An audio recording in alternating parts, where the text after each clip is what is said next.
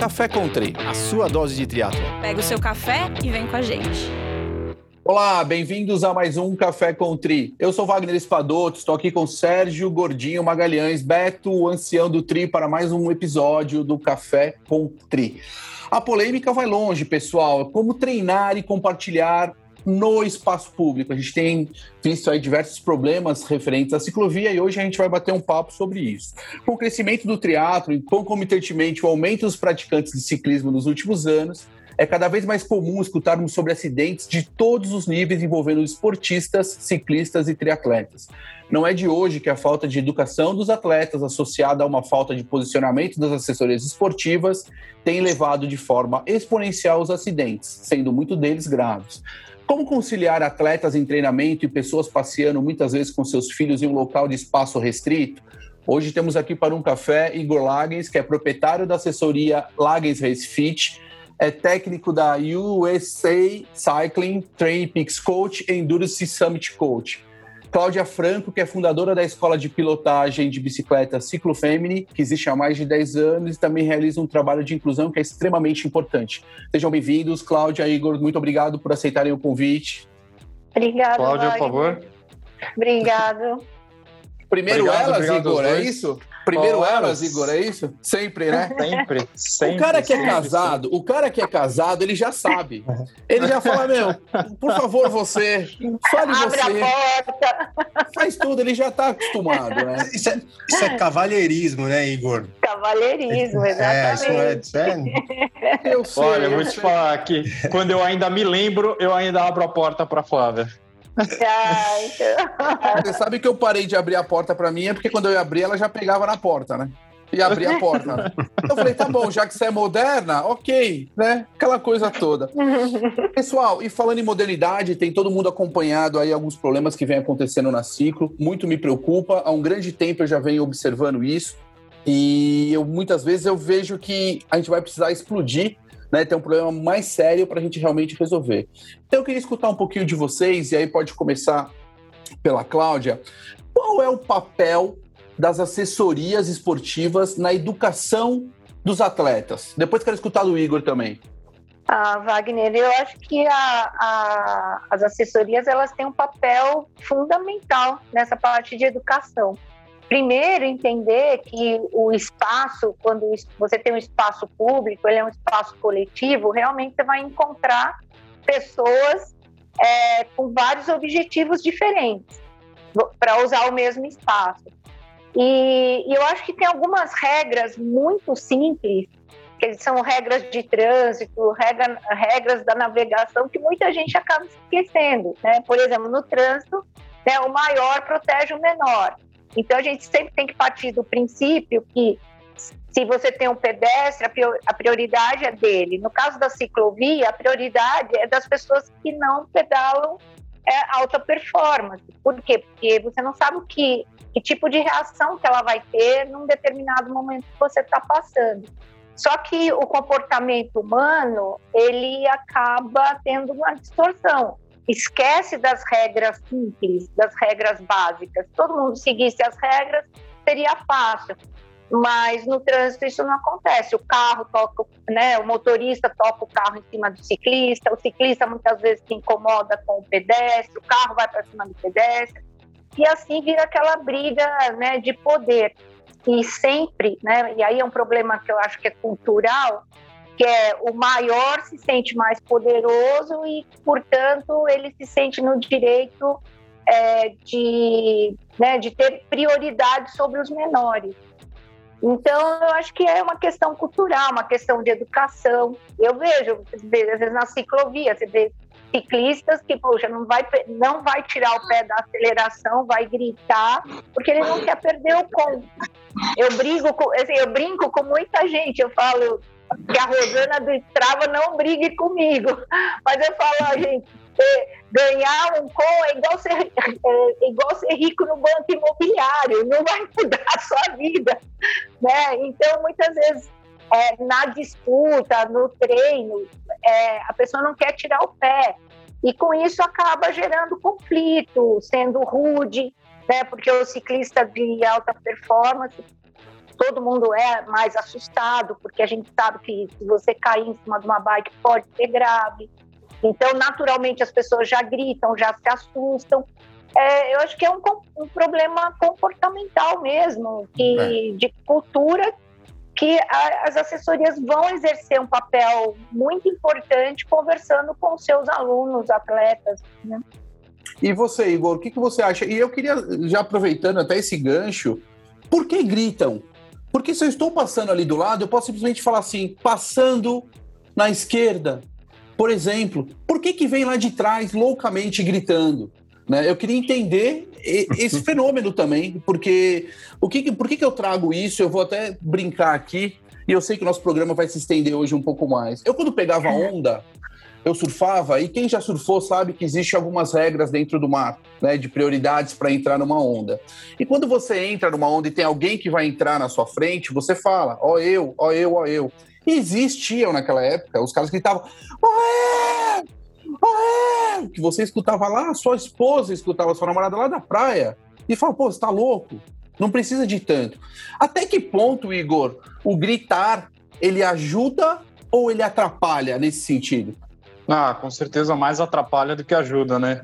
Tanto o atleta que tá ali mais rápido, tá ali a seus 30 e poucos por hora e o outro que passa a 40, ele se assusta. E em especial o iniciante, né? Eu até essa semana, conversando com alguns atletas, falei, ó, no, no, a gente tem tido esse problema, né, que é um motivo até desse podcast.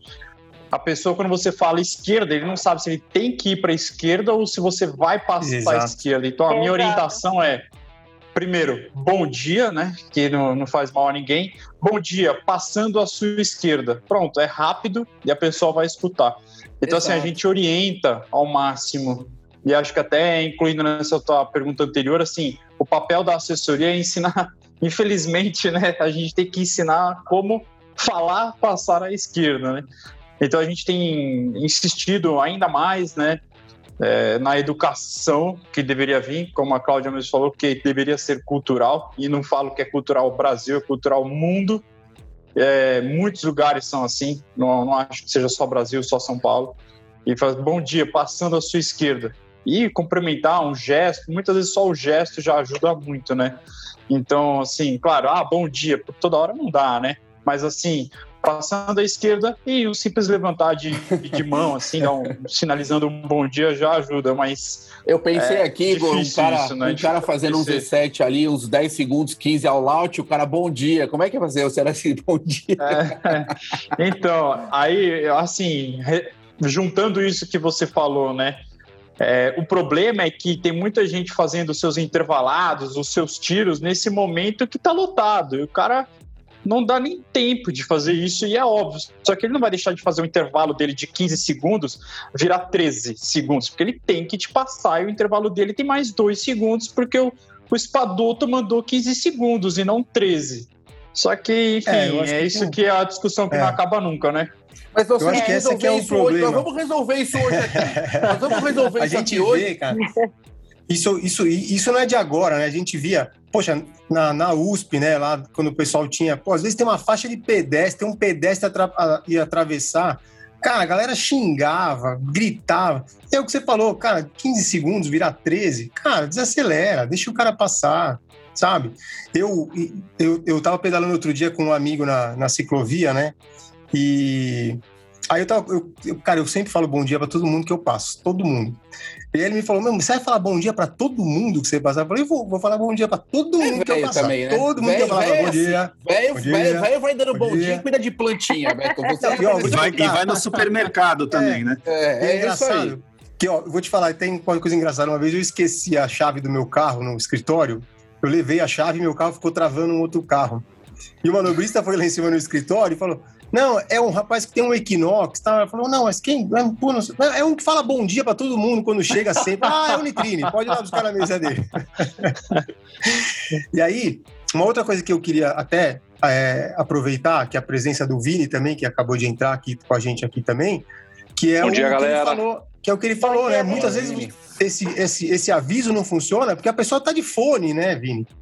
E a gente já falou que tem aquela coisa, pô, não é para usar o fone quando tá pedalando, porque nesses avisos você se perde, né? Então, bom dia, Vini, dá um entra aí com a gente na, no papo aí também.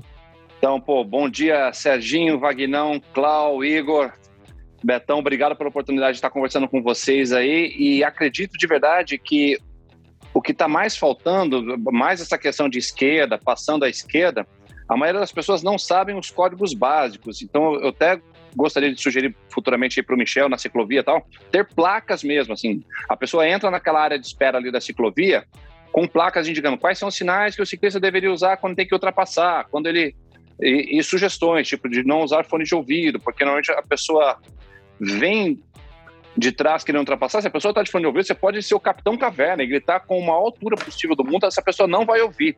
E isso normalmente acontece com o ciclista de lazer, né?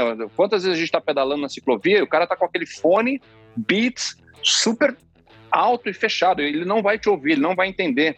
Então, acho que vale bem a pena a gente pensar numa comunicação visual mesmo, de placas, na ciclovia, para esse ciclista de lazer entender quais são os códigos básicos, que a maioria das pessoas, o grande problema, não sabem quais são os sinais básicos que a gente usa no ciclismo. Ô Vini, você falou o negócio do fone de ouvido, eu acho que é, isso é, é, é muito importante, porque a partir do momento que o cara coloca o fone de ouvido, seja ele para passeio, ou para performance, pior ainda, né? Porque o cara tá fazendo o que, o Wagner falou, o cara tá fazendo um treino de tiros Z7 com fone de ouvido e tá. Isso quer dizer que ele tá se fechando no mundo dele ali, né?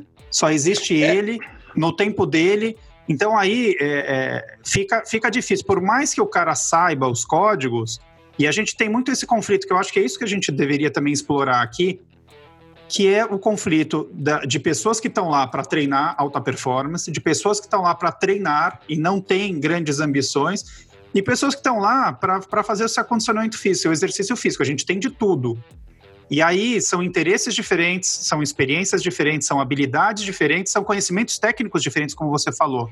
Mas eu acho que o mais importante é que todos eles, independente do nível, eles têm que entender que eles estão lá num conjunto, né? Então, é, então num grupo. Então não dá para pedalar de, de, fone de ouvido e não dá para achar é, que, que vai é, conseguir pedalar o tempo inteiro no ritmo que ele quer, que é o que é o que o Igor falou que você falou assim, ele vai ter que abrir mão de alguma coisa ou ele vai pedalar num outro lugar onde não tenha ninguém. Porque os acidentes estão acontecendo lá, as coisas que vêm acontecendo estão acontecendo por causa disso.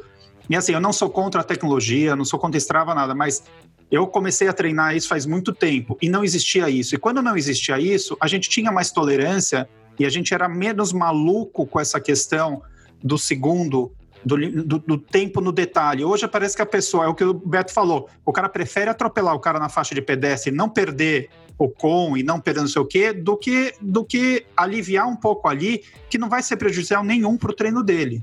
Deixa eu aproveitar aqui também, dar um bom dia para o Rodrigo Lobo aqui, que está com a gente aqui também. E pedir a opinião dele também, né, Rodrigo? A gente está discutindo aqui papel das assessorias, né? E já entram em... A gente começa num assunto e vai devagando depois, né? você já percebeu, né? Mas tem que ser assim, vou te falar, então... hein? A sala nunca esteve tão cheia, hein, Beto? É, então hoje tá legal. Teve tanta... Tá entrando gente aqui hoje. É. Então, dá um bom dia pro Rodrigo aí. Rodrigo, entra na... participa aqui com a gente também, dá sua opinião aí. E aí, galera, obrigado pelo convite. Tem pessoas que admiro bastante aqui, então vai ser bacana esse papo, sem dúvida nenhuma. Igor, Cláudia, Vagnão, é, João Vini. Bom, vamos, vamos, vamos primeiro por, por, pela uma questão de essência, né? Eu acho que a gente está discutindo bastante essa questão da, da porque, como sinalizar, né? Como sinalizar a galera gritando, não gritando, mas isso é uma questão básica da humanidade, da intolerância. Então, eu acho que esse é um problema que a gente não vai conseguir resolver, claro, de uma hora para outra.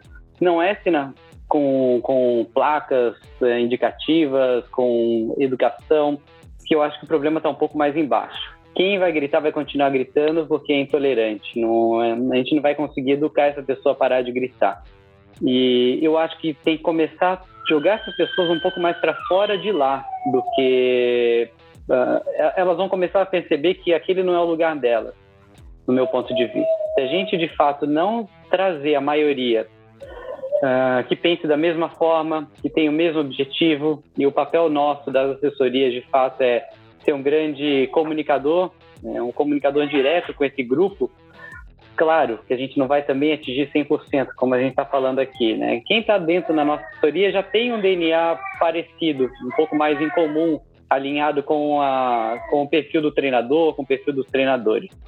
Mas sempre vai ter aqueles 10, 20, 30% que não tem jeito, por mais que a gente busque a, a, uma comunicação específica, que tente né, um processo aí de formiguinha, né, de trazer algo né, informativo, que seja relevante e que esteja alinhado com o nosso DNA, como a gente pensa. Por isso que a cabeça das assessorias é importante. Se a gente não estiver aqui alinhado com todo, tudo isso que a gente está discutindo aqui, esquece. Igual uma empresa. Uma empresa nunca vai evoluir se o cabeça da empresa não tiver é, é preocupado de fato com os colaboradores, com a saúde do negócio. Então, acho que o nosso papel, primeiro de tudo, é fazer esse alinhamento total, total mesmo. Que que, né, que, que a gente, qual que é o nosso, quais são as diretrizes, o que, que de, de fato, objetivamente, a gente pode fazer.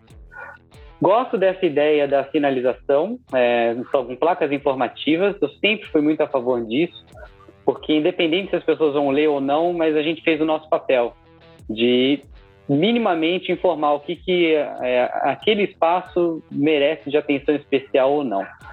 Claro, a partir, de, a partir daí requer talvez uma, uma, uma penalização um pouco mais severa para alguns casos que sejam que estejam baseados nessas, nessas finalizações informativas ou nessas regras de condutas, porque a partir daí a gente consegue punir pessoas que de fato andem fora desse desse, desse, desses regulamentos. Desse script, regras, né? Dessas... Desse script. Exatamente. Então, fone é. de ouvido nem entra. Nem entra. É igual, é igual o prova internacional das majors, né? As, as, claro, as majors são as mais sérias. Fone de ouvido nem entra. Já passa ali, já recolhe o seu fone, joga ali numa caixinha e talvez você consiga no final. Então, fone de ouvido não pode nem começar primeiro de tudo. Então, então celular na mão. As regras, as regras, de forma geral, elas funcionariam bem, né? Assim, é, eu, eu, eu, vou, eu vou fazer alguns comentários em cima do que vocês estão falando, só pra gente não perder muita coisa, porque tem muita coisa legal aqui. Eu acho legal as placas, eu acho legal qualquer tipo de informação, mas ainda acho que a maioria dos atletas estão na mão das assessorias esportivas. Não são todos. A maioria dos que frequentam lá e fazem muitas vezes absurdos né, em termos de desrespeito às outras pessoas, estão na nossa mão. Veja, se esses caras estão na nossa mão, por que, que a gente não, dentro da nossa assessoria, cada um dentro do seu micro é, universo, não pune, não ensina, não mostra como tem que ser feito? Porque aí é muito mais fácil quando você entra numa ciclovia em que todos os ciclistas de alta velocidade te respeitam, são comportados, aqueles que não possuem uma assessoria esportiva vão se sentir intimidados em fazer alguma besteira. E vão ser cobrados, inclusive, por esses que já estão fazendo a coisa certa. Qualquer tipo de comunicação interna, e eu acho que tem que ser interno, agora sim, existe um problema sério, e aí o, o Igor vai concordar comigo, Lobo, que é o seguinte: muitas vezes nós estamos puxando o nosso pelotão. Muitas vezes nós estamos lá fazendo bobagem. Nós, técnicos, estamos lá. Então, isso é muito ruim porque nós somos o, exemplo. Né? Então, até que ponto eu preciso realmente é, ter um pelotão no caso do triatlo? Né? Até que ponto eu consigo manter um pelotão mínimo, com o um número mínimo de atletas? Qual seria e... o tamanho máximo né, de um pelotão dentro da ciclovia? Para o ciclismo, né? E aí eu entro o seguinte: qual que é o papel, né? Acho que a pergunta vem aí. Qual que é o papel dos gestores da ciclovia, né, na educação desses atletas e também dos esportistas? Vocês falaram da placa, eu acho muito legal. Mas por que não, já que, já que nós utilizamos a ciclovia, pega ali uma vez por mês, oh, um técnico vai ser escolhido ou sorteado, amigão, você vai vir aqui, a gente vai começar a dar aulinha de ciclismo para os iniciantes que querem entrar aqui, que são os esportistas. Né? Eu acho que não ia matar ninguém, funcionaria e educaria muito bem essas pessoas. O que, que vocês acham? É, é, eu queria. Bom, pode comentar aí, depois eu comento. Não, eu você, acho, Cláudia, você é nossa mulher aqui, por favor, você é sempre é. a primeira. ah, bom, é, eu, com relação especificamente né, a policiar e, e, punir, eu acho que não existe um, né, um órgão, uma associação que vá fazer isso. E aí eu concordo com o Wagner, que é o próprio cabeça da assessoria que tem que tomar essa providência junto ao seu atleta. No começo, no final do ano passado, eu estava com uma aluna treinando e ela foi extremamente assim, rude com pessoas que estavam caminhando na ciclovia, não do Rio Pinheiros, mas de um outro lugar. pessoas que estavam caminhando, ela tocou a bike em cima, gritou, xingou e eu a repreendi. Ela deixou de ser minha aluna por conta disso, porque, mas enfim, mas não é o tipo de pessoa que eu quero ter no grupo. Exatamente porque é aquilo que eu falei, olha, quantos segundos você ia esperar para ultrapassar ao invés de tocar a bike em cima e xingar? É, enfim, eu acho que vale muito os cabeças estarem é, nesse comportamento, estarem com esse objetivo, desde que eles mesmos não, não, façam, as, não façam as infrações. Né? Ah, com relação à ciclovia, a empresa que administra a ciclovia, ela está tomando uma série de providências e não são providências que vêm do além, né? São providências que é, que tem um consenso num grupo que está lá. E, e agora eles vão fazer uma reunião com as assessorias exatamente para falar disso, né? Tamanho do pelote, quais são os horários, as responsabilidades, porque eu acho que ela está exercendo um bom papel a partir do momento que ela enxerga aquele espaço como público e tenta encontrar um consenso entre as várias comunidades, que é o ciclista performático, aquele que está a passeio, o esportista, o ciclo logístico. Isso está sendo feito é, e eu, assim, eu acredito que daqui a um tempo a gente vai, a gente vai conseguir perceber muitas mudanças mas a gente fala de comportamento humano, né? Então, assim como o cara ultrapassa um farol vermelho, um carro, né? Não estou falando de ciclista, o cara usa celular, é, ele usa fone de ouvido. Isso é o comportamento humano de não respeitar regras. Mas a partir do momento que as assessorias é, começam a, a expor, né, o, a, deixar claro para aquele atleta que não está cumprindo com as regras, muitas vezes ele pode não ser bem-vindo, eu acho que ele vai se sentir envergonhado e de alguma maneira ele vai se sentir na obrigação de cumprir regra. Assim como você cumpre regra num condomínio, no local onde você trabalha, né? todo local tem regra, porque quando, você, quando vive em comunidade. Eu acho que isso vai é. ser um processo, a gente está vivendo uma transição. É, o Igor iria falar, mas só para só para complementar o que você comentou, Cláudio. Por isso que é importante a gente deixar claro quais são as reais regras e quais são as. Não, eu, não, eu não gosto desse termo regras, né? Porque regras é. Mas tem que ter, Lobo, se não tiver, não, não, se sim, não tiver mas, regra assim lá, não funciona. Falou, não, não, sim, mas assim como você falou, não existe um órgão regulador que fala que aquilo é uma regra, mas talvez é, diretrizes, né? Vamos talvez mudar um pouquinho o termo, acho que esse termo regra ele ele ele está relacionado à, punição e a algo que seja regulamentado. É, são diretrizes de condutas, né? De, eu acho que é, é, muito importante a gente entender o, conceito da palavra para que a gente consiga fazer de fato o processo educativo. Por quê? Eu vou dar um exemplo. Eu fiz uma comunicação em relação a não clipar na roda, não usar fone de ouvido, e eu recebi uma pancada de no Twitter de, de ciclista raiz, que também talvez muitos não fazem parte de assessoria, de que eu sou Nutella, sabe? Não, pode ter que clipar na roda sim, qual o problema? Isso é ciclismo, pode usar fone.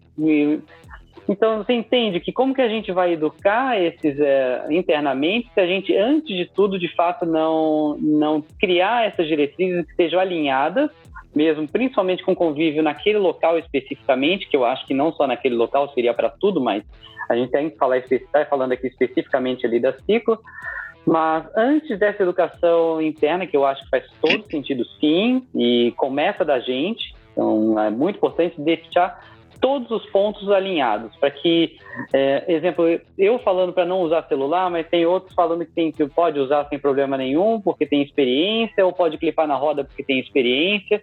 Então, a gente tem que unificar, antes de tudo, todos esses pontos, validar isso com a grande maioria dos nossos grupos, é, das assessorias, os grupos uh, que são influentes, para aí a gente começar a fazer esse processo interno, que eu acho fundamental, eu sempre sou um defensor disso, e a gente tem canais de comunicação poderosos para isso, internamente, Uh, tem que tomar cuidado como que vai ser feito essa, essa, esse processo educativo, né? Esse processo não de punição, mas de, de toque, né? É sempre legal também uh, tomar um pouco de cuidado, sempre trazer para o individual, evitar a exposição coletiva, porque acima de tudo eles são é. nossos não só uhum. clientes, uhum. mas claro. Uh, não Sim. só clientes, mas são pessoas e a gente também tem que ter certa educação e aceitar, entender essa questão da diferença comportamental, que um vai aceitar, outro não. Eu posso pegar o cara mal-humorado, o cara que de fato não tem valores uh, muito alinhados com os nossos, e, e é isso. Naturalmente eles vão se sentir se sentir parte fora do grupo e, e, a gente vai ter uma limpeza disso. Só não pode, claro, sempre nossa também nossa a nossa abordagem ela tem que ser muito muito tranquila e baseada, claro, nesses nesses pontos todos que forem alinhados para a gente não bater cabeça. Senão um vai falar o uma lobo, coisa, o lobo é um pai, né? O lobo é um pai, né? O lobo é um pai. Eu já ia dar porrada nesses caras. Eu por mim, eu por mim. Eu, eu falo mesmo, eu não quero saber. Eu por mim teria uma lista negra. Uma lista negra. Uma lista negra entre as assessorias. Por exemplo, o, o cara lá na Cláudia, a menina lá na Cláudia fez bobagem, não tem problema. Ah, você saiu daqui, ó, tá o seu nomezinho na lista negra das assessorias.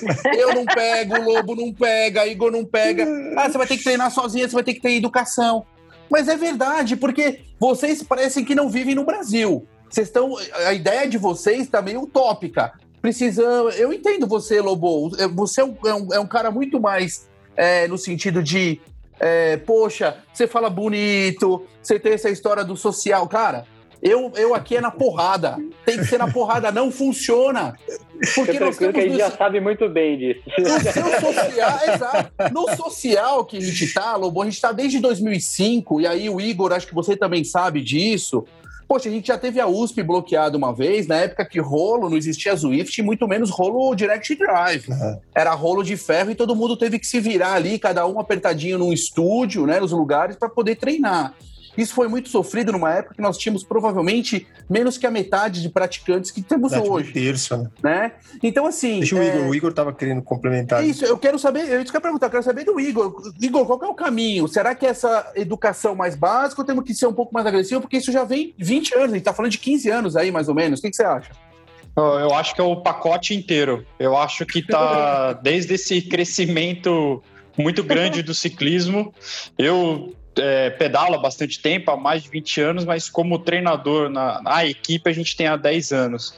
E nesses últimos dois anos, claro, cresceu demais. É, passei por essas fases do crescimento do ciclismo na USP, fechamento da USP, a gente foi para a estrada. Eu fazia muito pelotão da morte à noite, era onde eu treinava.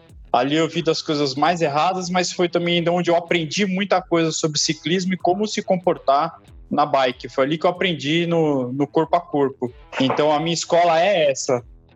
Mas, como educador físico, eu sei as regras, as normas, o manual de conduta. Na nossa equipe, quando a pessoa entra, ela tem, a gente manda um e-mail e tem lá o manual de conduta. E nele tem usar, não usar fone, sinalizar, andar à direita, papapá, papapá. Regras básicas de trânsito, como vocês falaram. O projeto da Cláudia, o projeto do Vini, o que eles têm é a formação básica. Eu e o Vini mesmo, a gente fez durante um tempo uma parceria que a pessoa tinha que passar pela Royal para eu me certificar que ele sabe pegar a garrafinha, que ele sabe sinalizar, que ele sabe fazer. As pessoas querem fazer? Querem nada, porque ele já manja muito, ele sabe tudo. Ele não precisa. Então, é um processo muito complicado de você fazer a pessoa também entender que ela tem que ter esses comandos básicos. Ponto. Então, eu acho que sim, todos deveriam passar por um processo. Penalizar é uma coisa muito complicada, é um assunto que acho, acho que dura um podcast inteiro, penalização. É, é muito difícil a difícil, gente né? penalizar. Né? Acho que o penalizar pode ser eu penalizar um aluno, a Cláudia penalizar um aluno dela, o Wagner penalizar um aluno dele porque ele soube que o aluno dele estava lá fazendo tal coisa. Porque muitas coisas a gente não tem controle, a gente não tem controle. Uma repreensão, na verdade, né? Você vai fazer uma. É muito, é muito difícil. Só que eu acho que a gente tem um ponto que eu até estava discutindo com um dos professores esses dias. Com esse, é, esse boom do ciclismo, é claro, surgem os oportunistas. Então, é, tem pessoas que não são profissionais da área e estão criando os seus grupos de ciclismo. Ok, beleza, não vamos entrar nesse mérito, mas ele cria a regra dele. Então a gente estava na USP outro dia, o grupo dele estava à esquerda, a 20 por hora. Bom, pera lá, vamos lá. A 20 por hora na esquerda não vai rolar. Vocês têm que ficar à direita e o grupo mais rápido passa à sua esquerda. E logo depois que ele passa você, ele vai para a direita novamente, porque vai passar um carro, vai passar um ônibus. Regra de trânsito. Fui lá, falei para ele, falei, pô, fulano, e aí, tal, beleza, eu sou amigo dele, somos parça, né? Peguei e falei, e aí, cara, vamos fazer o seguinte, você pode andar à sua direita porque meu grupo quis passar à esquerda? Não, não, a gente vai andar à esquerda porque hoje eu estou simulando situações de risco. Falei, é... Então, Cara, assim, que- entendeu? Foge, foge do meu controle. Vai na grama fazer a situação de risco com os caras, não no meio do. do- Você entendeu? Então, assim, se é difícil a comunicação entre é, os proprietários, os donos, os educadores, Pares, imagina a gente é. passar isso para o final. Então, eu acredito muito nisso. Isso aqui que a gente está fazendo, e eu tenho certeza que muitos atletas meus e todos que estão aqui têm que escutar, vai ajudar muito. A própria ciclovia fez vários vídeos institucionais Sim. a Cláudia participou, várias equipes participaram. Só que aí até a gente tem esse grupo que a Cláudia mesmo falou, que a gente está discutindo as ações e tudo mais. Aí alguém falou, pô, mas o vídeo tem 10 minutos. Pô, então fica difícil, assim, você não vai querer escutar um podcast Exato. de uma hora, você não vai Exato. querer ver um vídeo de 10 minutos. Pô, então como é que a gente vai fazer para te ensinar? Vai ficar Fazer difícil. igual o Wagner falou, vou sentar o cacete no cara. Se, se não quer ver, não quer ouvir, então vamos sentar Eu o cacete para embora. aprender. Eu mando embora. É, Fez muita eu- bobagem, eu mando embora. Eu mando embora, é verdade. Eu mando embora. Agora eu Verdade. tô, eu, tô, eu tô medicado, vamos falar assim, eu tô, mais, eu tô melhor medicado e eu não mando mais ninguém embora. Mas já fiz muito isso porque eu, eu acho que tem que ter uma filosofia do seguinte: olha.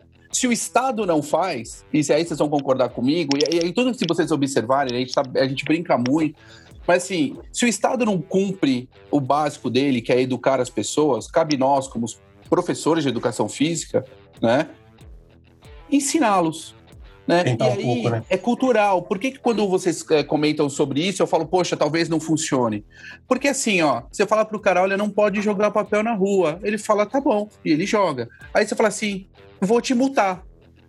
Tomou a primeira multa, ele não joga mais. É por isso que eu vejo muito a nossa cultura como uma cultura que só funciona através de regras, né? E regras que sejam é, fiscalizadas e que tenham alguma, algum tipo de punição. Infelizmente, o Lobo tem toda a razão do que ele falou. Só que, infelizmente, eu não vejo na nossa cultura um formato né, de tentar minimizar um pouco a animosidade dos ciclistas, inclusive, com as pessoas. Imagine você, se você pega teu filho, né, Igor, Lobo, ah, vou passear na ciclovia aqui. Gente, não Uma conseguimos. loucura, né?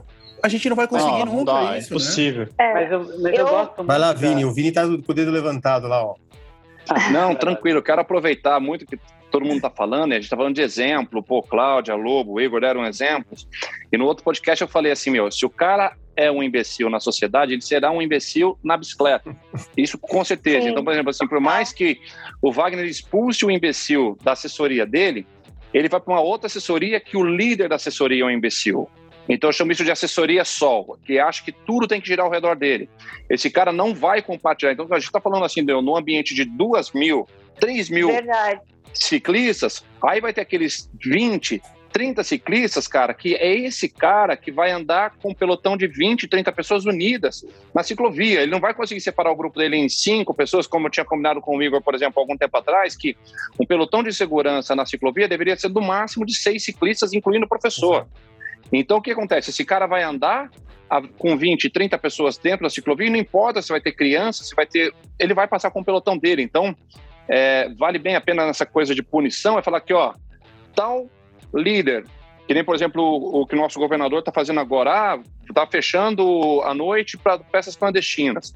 Ele não vai punir a pessoa que vai na festa clandestina, vai punir o organizador dessa festa. Então, acho que vale a pena a gente começar a pensar nessa motivo de regras. Quem está latindo aqui é a Nora Jones, viu, gente? Minha, minha cachorra. Me desculpem. Ela quer participar. Mas pô. é, eu não acho que vale a pena dela. punir, e aí essa questão de punição, eu acho que vale a pena punir o dono da assessoria. Fala assim, fulano, se dois, três pessoas é, da sua assessoria colocou outros ciclistas num grupo de risco, a tua assessoria vai ser proibida de pedalar aqui na ciclovia.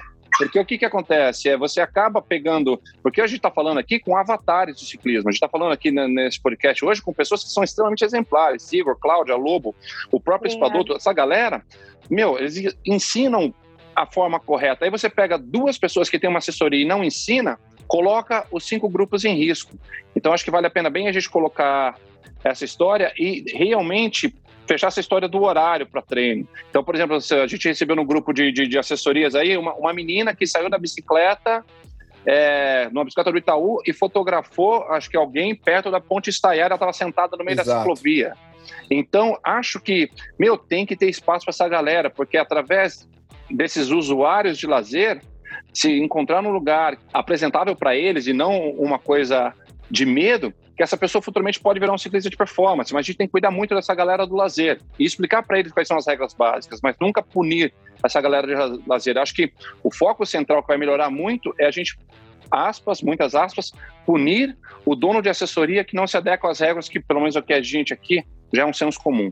Então, Vini, é. o que eu ia falar, muito, é, acho que tem um pouco isso também. A gente está falando aqui da educação do ciclista, né, do ciclista de performance e tal, do respeito que ele tem que ter pelas pessoas, mas eu, eu acabo usando a ciclovia também como, um, um como locomoção, porque eu, agora não, né, mas antes da pandemia eu, eu, vou, eu faço tudo de bicicleta, vou para o trabalho de bicicleta, volto do trabalho de bicicleta e eu vou pela ciclovia de bicicleta também. E aí, as pessoas que usam a ciclovia como transporte também precisam ser educadas.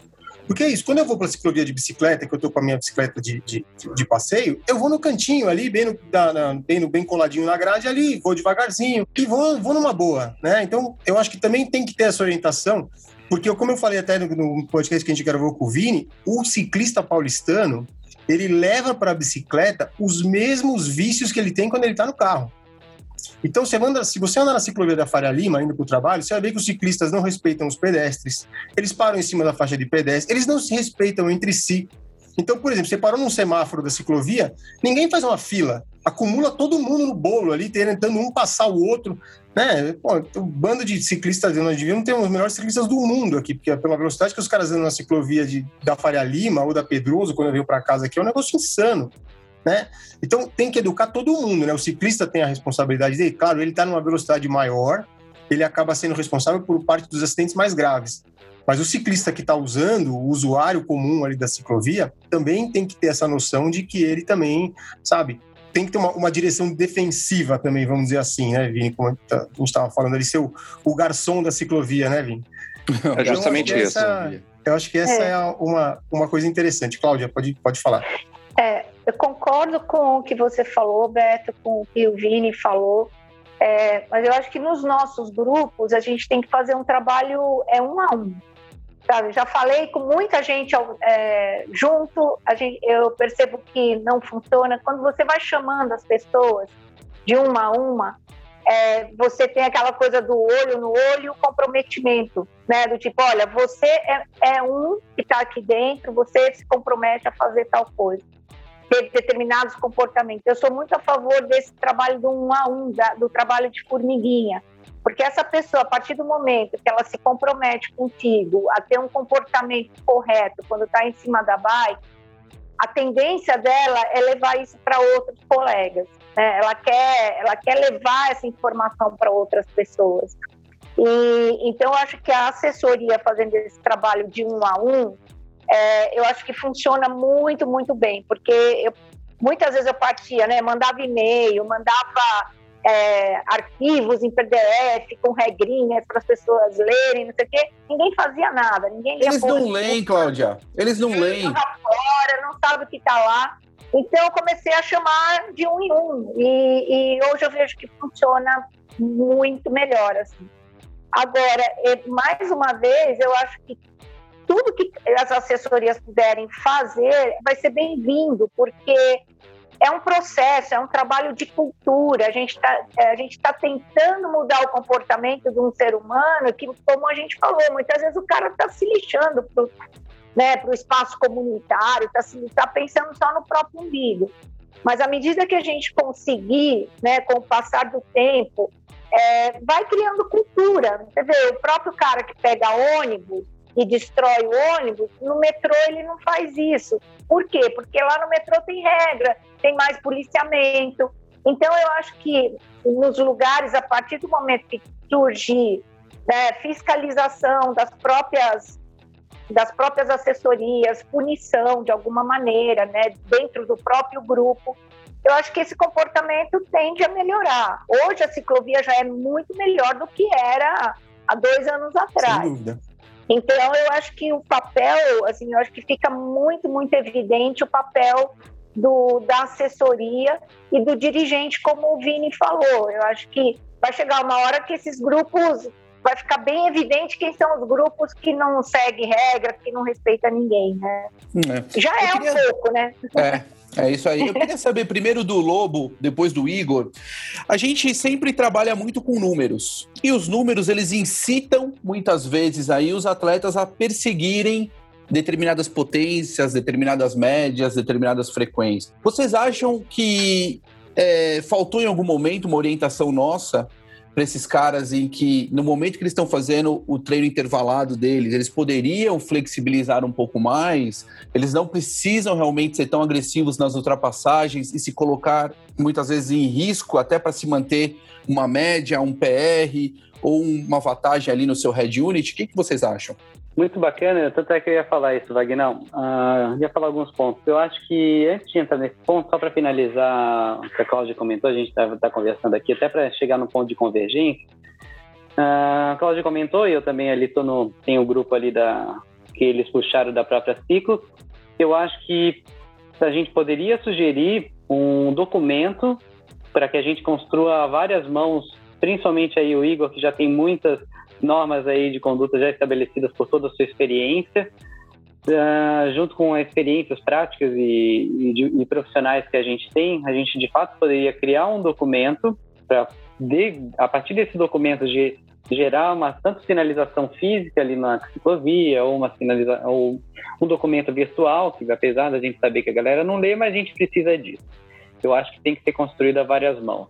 Então, a gente poderia sugerir para que eles dessem o start, a gente pudesse trabalhar, validar aí no, em algumas reuniões e, e operar. Segundo, eu acho que a gente poderia trabalhar várias formas de comunicação. Eu acho que a gente poderia unir, já que a gente vem falando sobre a importância do papel do líder nosso, talvez uh, sugerir para eles, a partir do momento que a gente tiver essa comunicação, uh, pedir para a agência deles uh, brifarem para que nós, os próprios líderes, construíssem um vídeo e cada um vá falando pelo menos uma, algumas, algumas reproduzindo algumas das regras, para que todos os nossos atletas saibam que todos os líderes estão alinhados com isso. Eu acho que nada melhor do que, de repente, um, vídeo, cada um falando pelo menos um bloco ali de, de algumas regras, de algumas de alguns pontos importantes, eu acho que daria mais força mostrar que a gente está junto e que não é só eu que sou chato é, porque eu, eu, eu, às vezes pareço. ser chato, chato né? junto, né? Fico, Todo mundo. Eu fico falando de usar máscara, mas só eu uso, tem meia dúzia ali, uma meia dúzia de assessoria ou líder. Se você se acha nenhum. chato, Lobão, você não sabe o que eu passo aqui.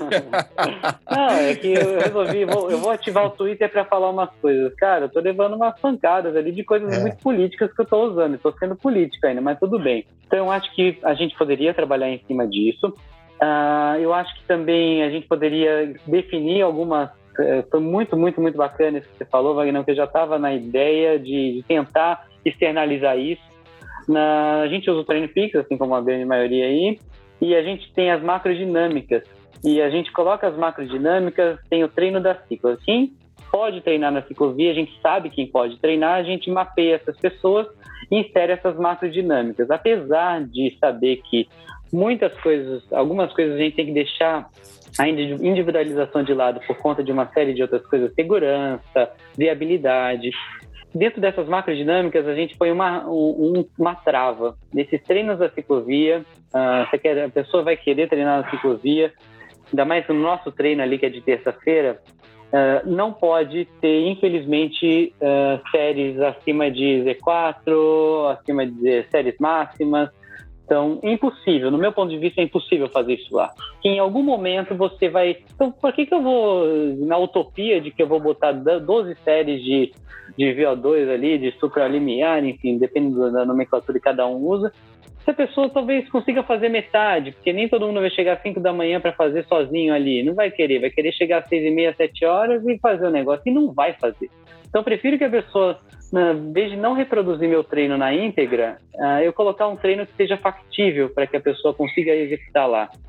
Claro, tem pessoas que em algum Muito momento eu vou, querer que eu vou querer que faça aquele treino, então vai pro rolo fazer. Aquele treino é para ser feito Muito no bom. rolo, então tá lá. Então, Wagner, faz todo sentido, eu já vinha pensando nisso, inclusive a gente opera isso dentro da Lobo, em trava, tanto é que nossos treinos de terça-feira, eles no máximo ali chegam estourando esse spot, geralmente na primeira volta, que como a gente começa às 5 e meia, e tem que ter isso. No meu ponto de vista, não cabe um treino. Nós, como influenciadores, como líderes, como treinadores, inserir treinos com essa natureza para ser feito lá, porque é extremamente perigoso e a pessoa vai ter que parar toda hora, não vai entregar o treino. Você vai chegar lá, a pessoa teve que mudar o treino porque não conseguiu fazer, porque ou vai fazer isso... e gritar na orelha do amiguinho, né? É. Isso é muito importante Excelente. que você falou, Lobo. E é perfeito muito. a sua colocação, muito mas bom. veja, e eu quero escutar o Igor muito agora. Bom. Por quê? Porque no seu caso, a maioria dos seus atletas são triatletas. E triatletas, em geral, precisam de uma base aeróbia e a dinâmica de prova desses caras é extremamente diferente dos atletas do Igor, tá certo? O que, que isso significa? Significa que muitas vezes o treino do Igor precisa sim ter uma variedade de estímulos muito maior, né? Atingindo aí é, intensidades e velocidades, nesse caso, superiores. E como que a gente divide isso no espaço ali tão apertado, Igor? Como que você tem feito? Bom, já um bom tempo, já mais de 5, 7 anos, a gente acabou mudando muito o lugar e horário dos treinos por conta disso. Então, os nossos treinos de qualidade, de força, específico de subida, a gente fazia em horário diferente na semana. E aí, desde quando começou a ter o primeiro fechamento da USP lá atrás, a gente começou a ir para uma subida do Morumbi. E às terças-feiras, e era vazio, escuro e, entre aspas, perigoso. E a gente ficava lá sozinho, eu e mais um professor, um na base e outro no topo, para garantir a segurança, porque a gente não sabia o quão seguro era o lugar, mas pelo menos eles faziam um treino sozinho. Então eram só os nossos atletas ali naquela subida. Então, para dar segurança para eles e para não ter conflito com outros atletas treinando. Então, a gente ia para um lugar diferente. Hoje, acabou ficando um lugar até mais conhecido, mas a gente usa a subida do Bosque do Morumbi. Então, a gente usa a terça-feira, subida lá, ponto. Quando eles querem soltar um pouco mais, eles vão para a ciclovia soltar, leve. Aí eles fazem lá os grupos e a gente deixa reduzido. Então, eles já chegam na ciclovia pingado, eles não chegam em pelotão na ciclovia. Então a gente tem até três horários disponíveis na terça-feira em outro lugar. Esses treinos mais coletivos, que é o seu ponto específico, né, Espadoto, a gente usa a quarta-feira, 5 e meia, que não existia ninguém na USP, era vazio. Já tem hoje tem mais lá, gente. Né? É. E tem atleta pra caramba hoje. Mas legal, putz, ótimo isso. Então o que, que a gente faz? A gente está tentando organizar ao máximo para que isso dê certo. Então a gente usa só a quarta-feira na USP, que é um lugar maior, dá para diluir mais grupos. Então a gente dilui ao máximo esse grupo em menos integrantes nele, para poder fazer o treino específico de pelotão, que é a situação de prova que eles vão fazer. Então eu tenho que ter o pelotão. Então eu divido em níveis, a gente coloca professor em pontos específicos de ultrapassagem, de retorno, para ensinar eles como ultrapassar, como fazer a descida mais segura. E principalmente essas ultrapassagens que tem e aquilo que eu comentei de direita e esquerda. E o nosso treino de qualidade individual, ele é às quintas-feiras. E aí a pessoa pode fazer no rolo, que a gente super indica, que é o que o Lobo mesmo mencionou. Então, se a pessoa tem VO2, se ela tem o que ela tiver de treino intervalado, ela pode fazer no rolo, que é indicado. Então, a gente deixa até um treino já passado de uma forma individual que ele possa fazer ou no rolo ou na rua. Então ele pode ler lá no dispositivo dele em qualquer lugar. Muitos vão para a estrada, sozinho, concordando ou não, eles vão. E alguns fazem na ciclovia, 5 e meia da manhã. E tá lá, tá claro, das 6 e meia, 7 e meia não é horário para fazer treino intervalado, treino de qualidade, porque é o horário mais cheio. Então vai ser perigoso para a pessoa e para quem está lá fazendo o treino dele ou se deslocando de um lugar ao outro.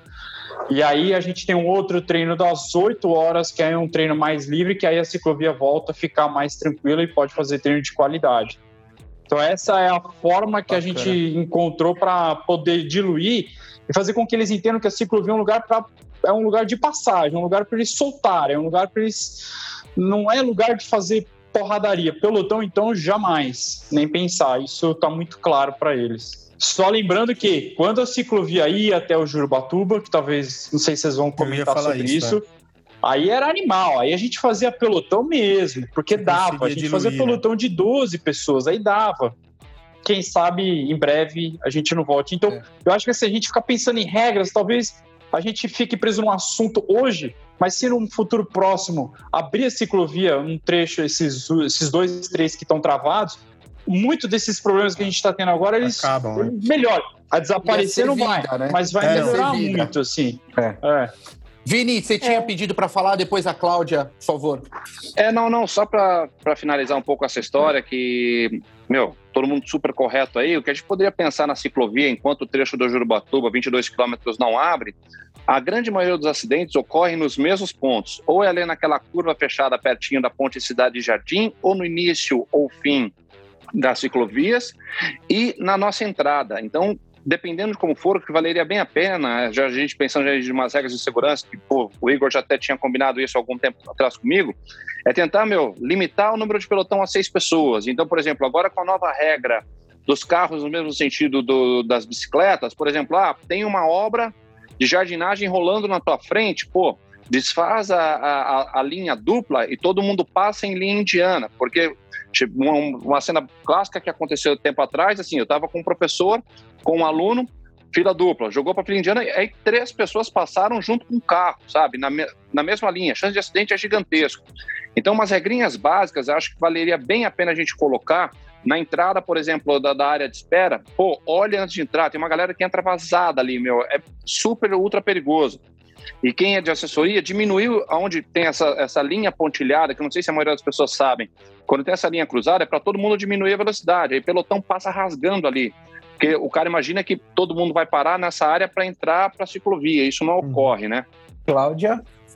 É, é, era só para é, concordar com, a, com o que o Igor faz, porque eu acho que esse é o caminho as assessorias adotarem soluções inteligentes, sabendo que na ciclovia não é o lugar da, da pancadaria, não é o lugar onde o cara vai tirar o melhor tempo dele. É, eu mesma também não treino com as pessoas ali na ciclovia. Quando a gente vai, realmente é para fazer um giro leve, é para estar tá devagar e tenho treinado fora de lá.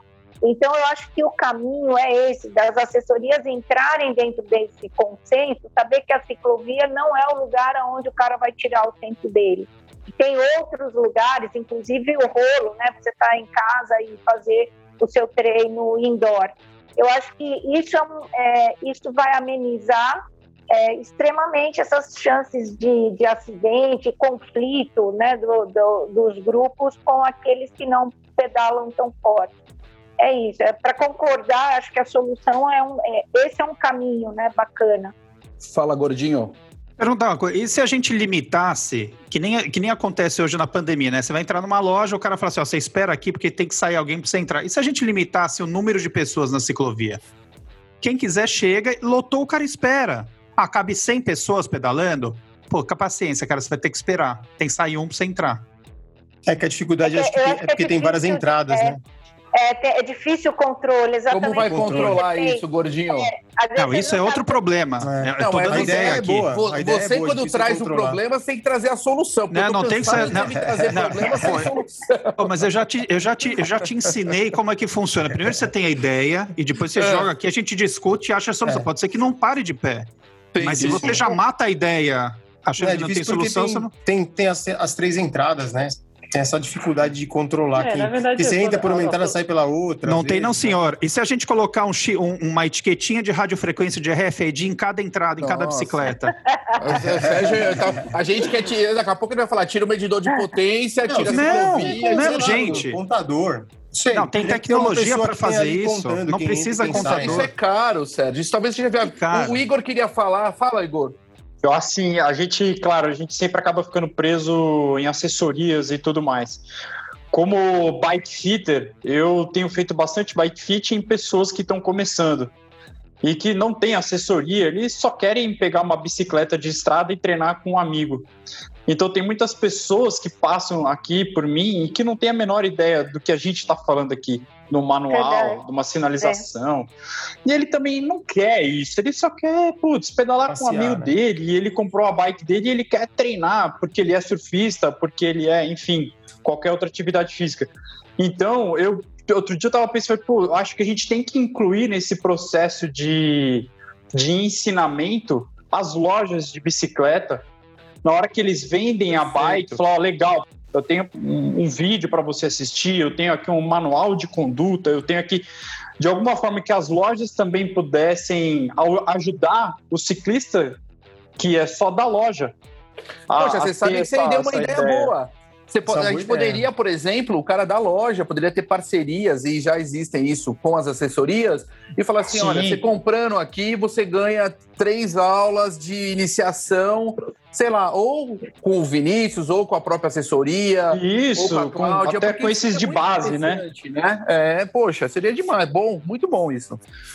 É, e acho que para isso é importante, mas por isso que também esses caras recreacionais eles são perigosos. E eles precisam de fato receber esses, essa, chegar até eles essa comunicação.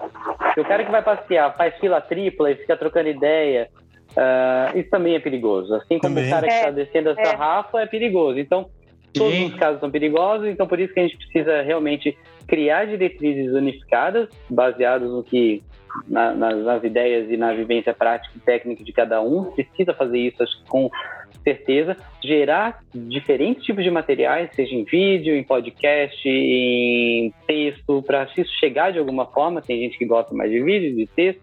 Uhum. E viajando aqui, tem igual soluções, tem que fazer igual na. Se você vai para um parque, sei lá, na Disney, ou você vai para um, para um Hanau, enfim, algum. Principalmente nos Estados Unidos. Os Estados Unidos adora, é, é bom em fazer isso. Né? No Brasil até tem, mas é meio várzea. Mas para você entrar numa reserva biológica, você tem que entrar numa salinha, aí vai ter aquele. assistir aquele vídeo de dois minutos, obrigatoriamente, para poder sair. É uma, mais uma ideia que depois a gente É. talvez pense Não. numa solução, mas é, eu acho que de repente das entradas você tem aquele. vai saindo em bloco, em bloco sabe? Tem É. aquela televisãozinha, você assiste lá, põe o fonezinho, aí depois tem o holograma ali, põe o Vagnão dando pancada em todo mundo, ó, você não precisa ir. Ah, o cara vai embora da ciclovia, o cara já ele entra, ele já Não, a gente, cara, a gente tem um outro, tem um outro problema agora, quer dizer, não é um problema, mas é uma coisa que a gente tem que pensar, que são, a gente tem hoje os cafés dentro da ciclovia, que, cara, são super legais, e aí acabam, a pessoa faz o retorno na frente do café, né? Então, é, é aquele negócio da sinalização que a gente estava falando, é muito importante essa sinalização, talvez de placa ou de orientação. Cara, não dá para fazer o retorno na frente do café. Uhum. Ainda bem, Wagner, que você não tá pedalando, né? Ainda Não bem que o Wagner não tá pedalando. Porque Se ele vê, ele vê uma comida, ele já ia fazer retorno lá. Ah, se eu tivesse pedalando, eu ia estar com o meu computador no café na ciclovia. Você tem que entender isso. Essa é a dinâmica. Ah, e o Igor até fez outro dia um post também, na, até acho que foi no, no- no Instagram, sobre uma árvore, né, Igor? Que tam- ela, lógico que não, não é pô, arrancar a árvore, né? Mas ela tampava a visão de quem entrava na ciclovia e de quem passava, né? Você não consegue ver quem tá entrando ou saindo da, da entrada do Parque do Povo, porque tem uma árvore que tá entrando para dentro Ah, da, verdade.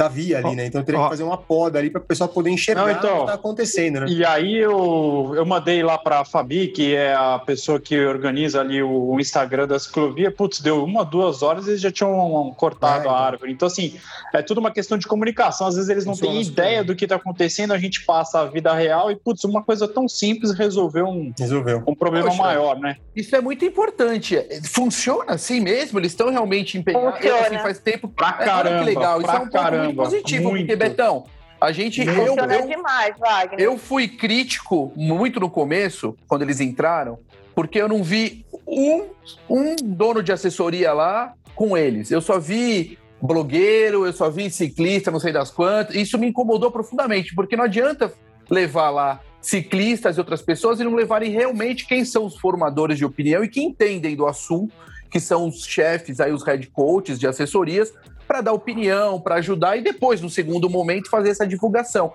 Eu fui bem crítico, lembra, Beto? No começo a gente foi Lembro, bem lembro. crítico quanto a isso. Então eu fico muito feliz de saber Mas tá indo disso. super Poxa, bem. Que demais, que Eles demais. não, um trabalho tá bem legal, ótimo, cara. Tá Wagner. ótimo. É, Wagner, eles, eles são rápidos, é, você vê a ciclovia numa limpeza, numa organização que a gente nunca viu. Né? É, tudo está sendo comunicado de forma transparente. Clara, né? E agora, e agora eles estão chamando as assessorias esportivas para essa conversa. É, Eu acho eu que sei. no começo, até por desconhecimento, eles chamaram vários grupos, ainda não sabia exatamente quem chamar, mas já tinham assessorias é, participando das primeiras reuniões. E, e eu acho que eles estão, assim, uma coisa que eu acho fantástico, é que eles estão conseguindo é, um, um consenso entre várias comunidades diferentes, com objetivos Dentro do ciclismo, né? dentro, do ciclismo. Então, é, e buscando o quê? Buscando a, a concordância de todo mundo, encontrar um ponto comum e a concordância. E eu acho que agora é o momento com as assessorias, né? De, de encontrar esse, esse consenso. E quem sabe futuramente esse modelo seguir para a USP, né? Porque eu acho que está funcionando muito bem dentro da ciclovia. Então, e, e, há projetos, né? Que agora a empresa ela vai ter a outra ciclovia do lado oposto também, vão começar a trabalhar lá. Tem um projeto de uma pista de alta performance, né, tem um projeto de das pessoas caminharem, vai ter conexão de pontes. Então o projeto vai ficar muito grande. E eu acho que no futuro aí as assessorias vão estar muito bem atendidas, né, para essa questão de ter um espaço específico para alta performance. Vocês acham que, aí eu vou perguntar para todos, vocês acham que regular ou regulamentar pelotões e horários né, seria uma possível saída inicial? Se pensa nisso internamente quando vocês discutem isso? Eu sei que já tem Eu horário, né? Eles já, eles já, Eles chegaram a assim, divulgar já o horário, né? É, eles divulgaram, eles pedem para que o pessoal vá das 5 até, eu acho que até as 8 e meia. 8 e meia. É, até 5 8 e meia às 8 e meia. É, é uma, quer dizer, não é uma regra, olha, se você não pode estar lá depois das 8 e meia, mas é, ele, é uma solicitação. Recomendação, né, que as pessoas- né, assim. Uma recomendação para que as pessoas estejam lá até esse horário. E depois disso, para que não forme pelotões e nada. Você pode ir lá com a sua bike, mas sabendo que você vai ter um contingente maior de, eh, de pessoas não praticando o esporte, assim, né, de transeuntes no geral.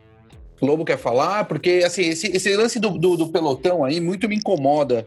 É, e eu sei que tem assessorias de triatlon, que, e isso me incomoda, é evidente, com o triatlon, é, que você tem aí os líderes puxando pelotões. Queria saber se isso vai ter um fim, ou se a gente conseguiria, ou se ter um fim seria a saída, e, e, e qual o impacto que a gente poderia, ou, ou como que a gente pode transmitir isso para esses atletas ou esses coaches que realmente mantêm esse tipo de trabalho e que poderia ser um pouco diferente? O que, que vocês acham? Qual a abordagem? Eu, eu fico meio preocupado com o seguinte: eu não sei que caminho seguir. E porque a gente discute isso há tanto tempo, olha, não pode, não pode, tá dando errado, tá dando problema. Quando tiraram as lombadas, eu falei internamente aqui, eu falei, ó, cuidado agora, que agora que vocês vão morrer. E depois que tiraram as lombadas, porque o ponto, o Beto sabe disso. Ah, porra, que É um legal, ponto tiraram cego, as né? lombadas. Gente, tirar as lombadas significa aumentar a velocidade. Simples assim. E Que é aí, bem onde o Vini aumenta- falou ali, né? É, Pega a da mas, cidade de ah, Jardim, né? Mas a, a- a retirada da lombada permitiu que os handbikes é, É, usassem tem a ciclovia. Tem, foi- tem outro o ponto muito é, importante. É, o ponto principal era do pessoal que usa o handbike Sim. e na lombada eles não conseguiam passar, eles Passar. estavam sem lugar para treinar. Perfeito. É, talvez, então, talvez tirando- devesse ter uma, é. uma lombada adaptada, né, pra esse tipo Não, de... não, Põe, não, põe não, mais não, capivara, põe mais capivara lá que ajuda as É, pessoas. Põe você lá que tá uma capivara já. Capivara seu ajuda, tamanho. elas têm essa. O pessoal de tinha mais medo, uma viu? lombada mais longa e mais baixa, não sei. Eu acho que Ele não tem- forma, é, sei. eu acho Sei que não também. tem um dado, eu acho que Difícil, não tem um né? número é que os acidentes aumentaram por conta da retirada de lombada. Ah, aumentou Eu o número acho de que não- pessoas, né, eu acho também. Exato. É, é, Eu acho concordo, Cláudia. Eu concordo que não tem um dado. Mas assim, é, todo mundo aqui tem atletas que já possivelmente caíram na ciclovia ou sabem de atletas que caíram. E os acidentes eles têm ficado, eles têm ficado mais sérios e mais graves, né? Evidente que a ideia de tirar a lombada, agora que você me contou, eu achei sensacional e ela é uma baita ideia, né? Só que é, tem um outro aspecto, né? Que é a educação, que se, É, enfim, são outras você- coisas você aí, né? o pessoal, né, mas Não tem acaba- jeito, né? É uma, é É uma difícil, sinuca aí, né? É difícil É isso. difícil. É, é.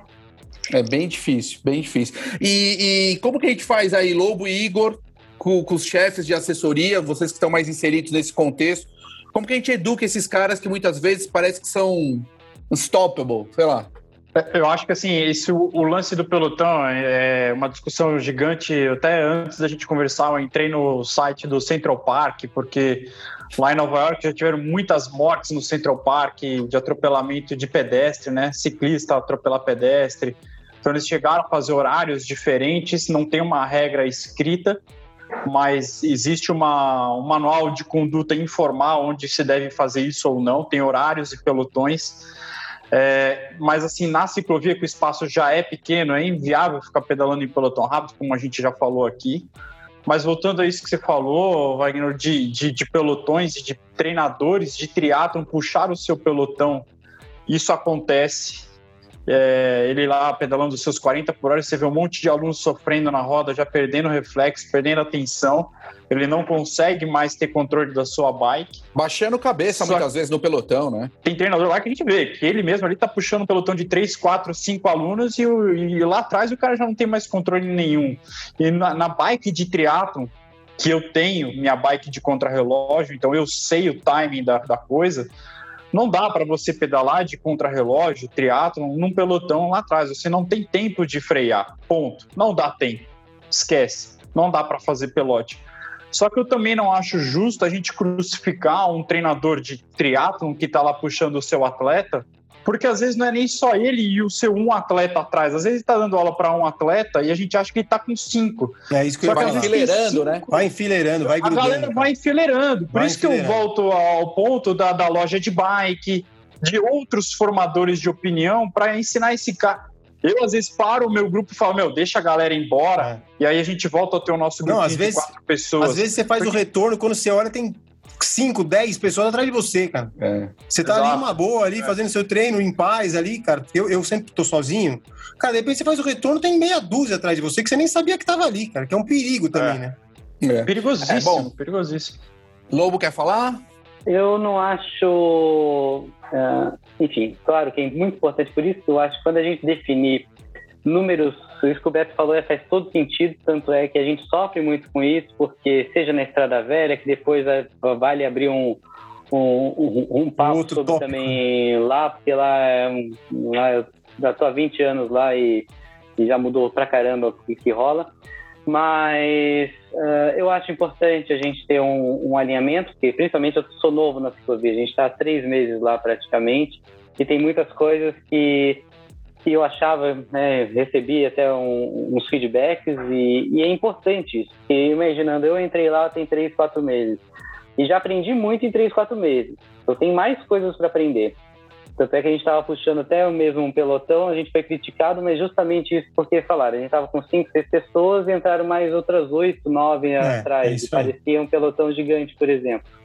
Então, mas eu acho muito, muito, muito importante, mesmo a gente não tendo controle sobre isso, das pessoas que vão pedalar, mas a, a, partir do momento que talvez a gente tiver uma sinalização, algo específico, as pessoas talvez não entrem em pelotão que já esteja com o número no limite, porque saibam que, poxa, a partir de 5, 6 pessoas já não é legal, então, isso ajudaria muito, ajudaria muito mesmo. A pessoa já entra já sabendo. Assim como eu entrei há três, quatro meses sem saber muitas coisas e agora aprendi, estou aprendendo mais, principalmente em relação a isso. Se eu tiver ali com o meu pelotão, que era normal, às vezes são treinos importantes de desenvolvimento, não necessariamente para descer a bota, mas treinos importantes sim, botar quatro, cinco pessoas para ensinar uma troca de marcha na hora certa, para ensinar a hora de fazer pressão na hora certa, um big gear, enfim, não importa eu acho importante, não necessariamente dar pancada, eu acho que é, mas eu acho que tem que ter um limite sim, de número de pessoas para que haja ali um. Até o próprio treinador ele vai conseguir agrupar, depois vai para outro grupo e,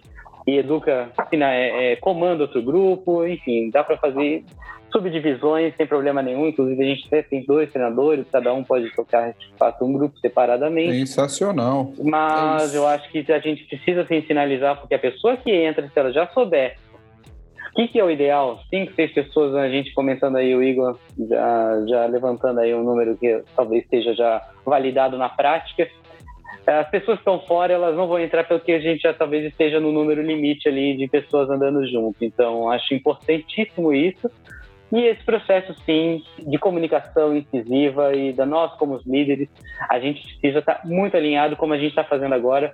Foi brilhante esse papo de hoje, porque já nos trouxe aí pelo menos diretrizes para discussões que vão ser mais robustas né? agora lá no, não só no grupo da CIC que está rolando, que, como a Cláudia falou, deve ter outros projetos que a gente vai também ter voz ativa importante, mas abrir para outros espaços que a gente está ocupando, né? Desde a Estrada Velha, que eu fico aí um convite para a gente abrir um papo mais para frente sobre esse outro espaço, um espaço bem crítico, que aí já envolve carro, envolve Caminhão, ah, enfim, trânsito aberto, né? caminhão, né? Trânsito aberto, trânsito aberto. Carreta, container, Mas, é, carroça, claro, cavalo.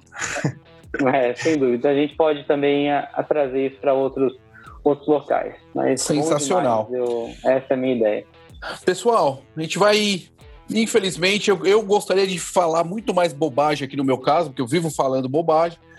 é, mas nosso tempo está encerrando, então eu queria Começando aí pela Cláudia, quer deixar alguma consideração final? A gente também queria escutar de cada um de vocês, o Instagram de vocês, para que os nossos seguidores também sigam vocês. Pode falar uma mensagem final e deixar aí o seu Instagram. A gente não terminou ainda, eu vou fazer com vocês uma coisa depois muito legal que eu acho que todo mundo. É, não sei se vocês já ouviram falar do nossa Roda Presa. Já ouviram falar do Roda Presa? Não. Não, né? Roda presa, é. então tá bom. Vamos, vamos, vamos por parte, que senão eu vou me O Igor já tá dando risada lá. Já deve estar é. tá vendo o que, que eu vou é. falar. O Lobo também, olha lá. É.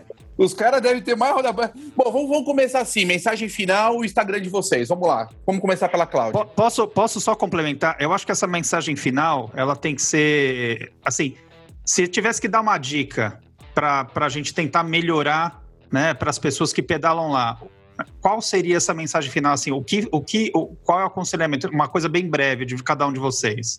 Bom, começa por mim, então. É, uhum. Bom, e, e, primeiro eu quero agradecer vocês terem me convidado para participar desse podcast. Foi super 10, adorei ouvir todo mundo, né? E acho que muito aprendizado e ver que as pessoas estão preocupadas, né? Querendo encontrar soluções que harmonizem tudo isso. Então é muito bacana poder fazer parte. É, eu acho que a dica é para que as pessoas se informem, né?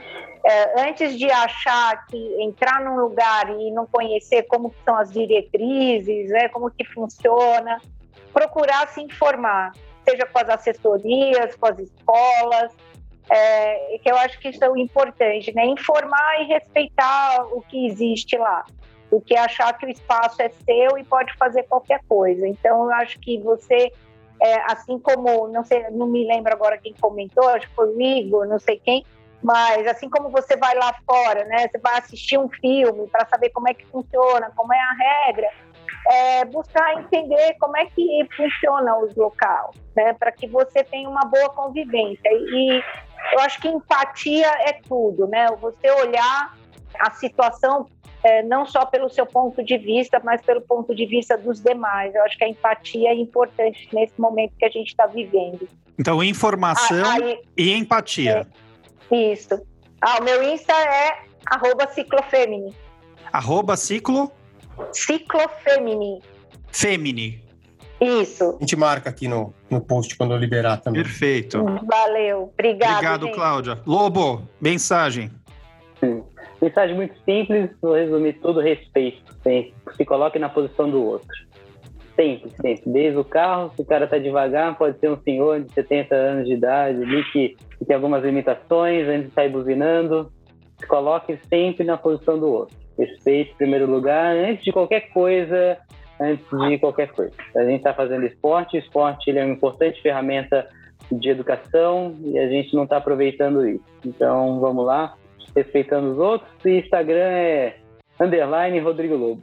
Igor, obrigado. o meu Instagram, uh, Instagram da equipe, arroba Laguens Racefit, o meu arroba Igor Laguens. Apesar do nome ser Laguens, é Laguens que ficou a equipe. Cara, minha, minhas duas palavras são tolerância e respeito, só. Sensacional. Deixa eu... Eu queria fazer um último comentário também.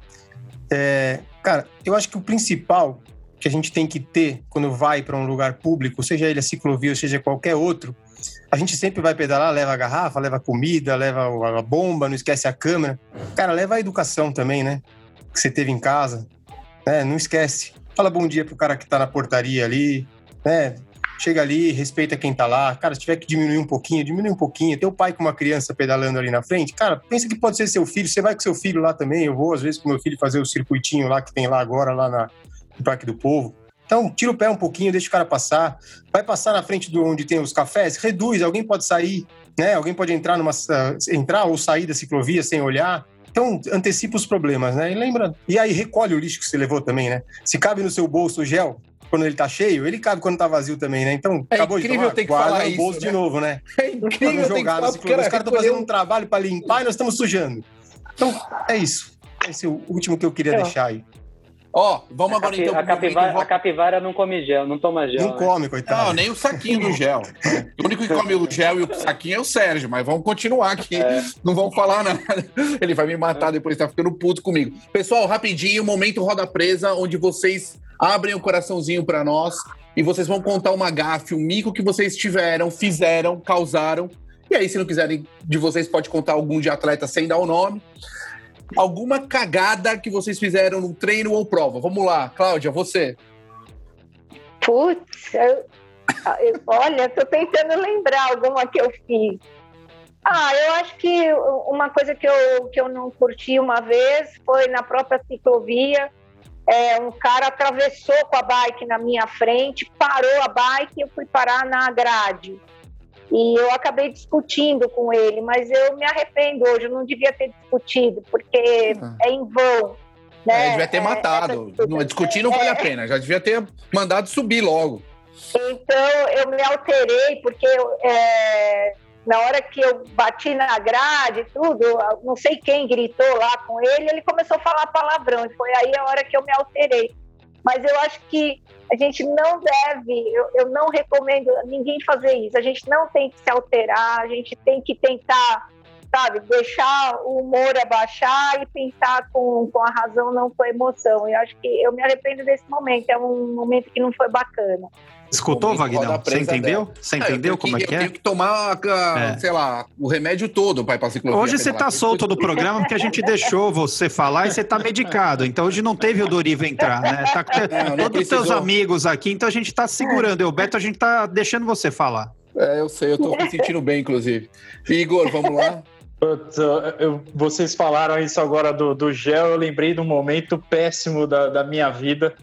Eu uma vez fui fazer trilha no Japi com os amigos e eu sou super chato com lixo, comigo mesmo, com a minha família, filho, com os atletas.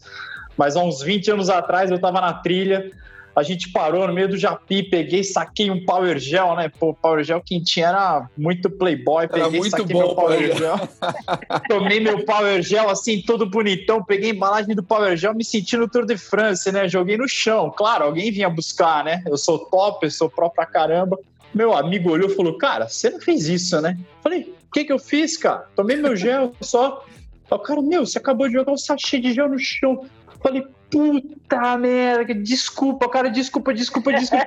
assim, putz, aquele momento que você se arrepende eternamente, eu me lembro como se fosse ontem, assim, então eu acho totalmente errado, óbvio, né? E, putz, tá aqui, me entreguei, fiz e, nossa, me arrependo amargamente.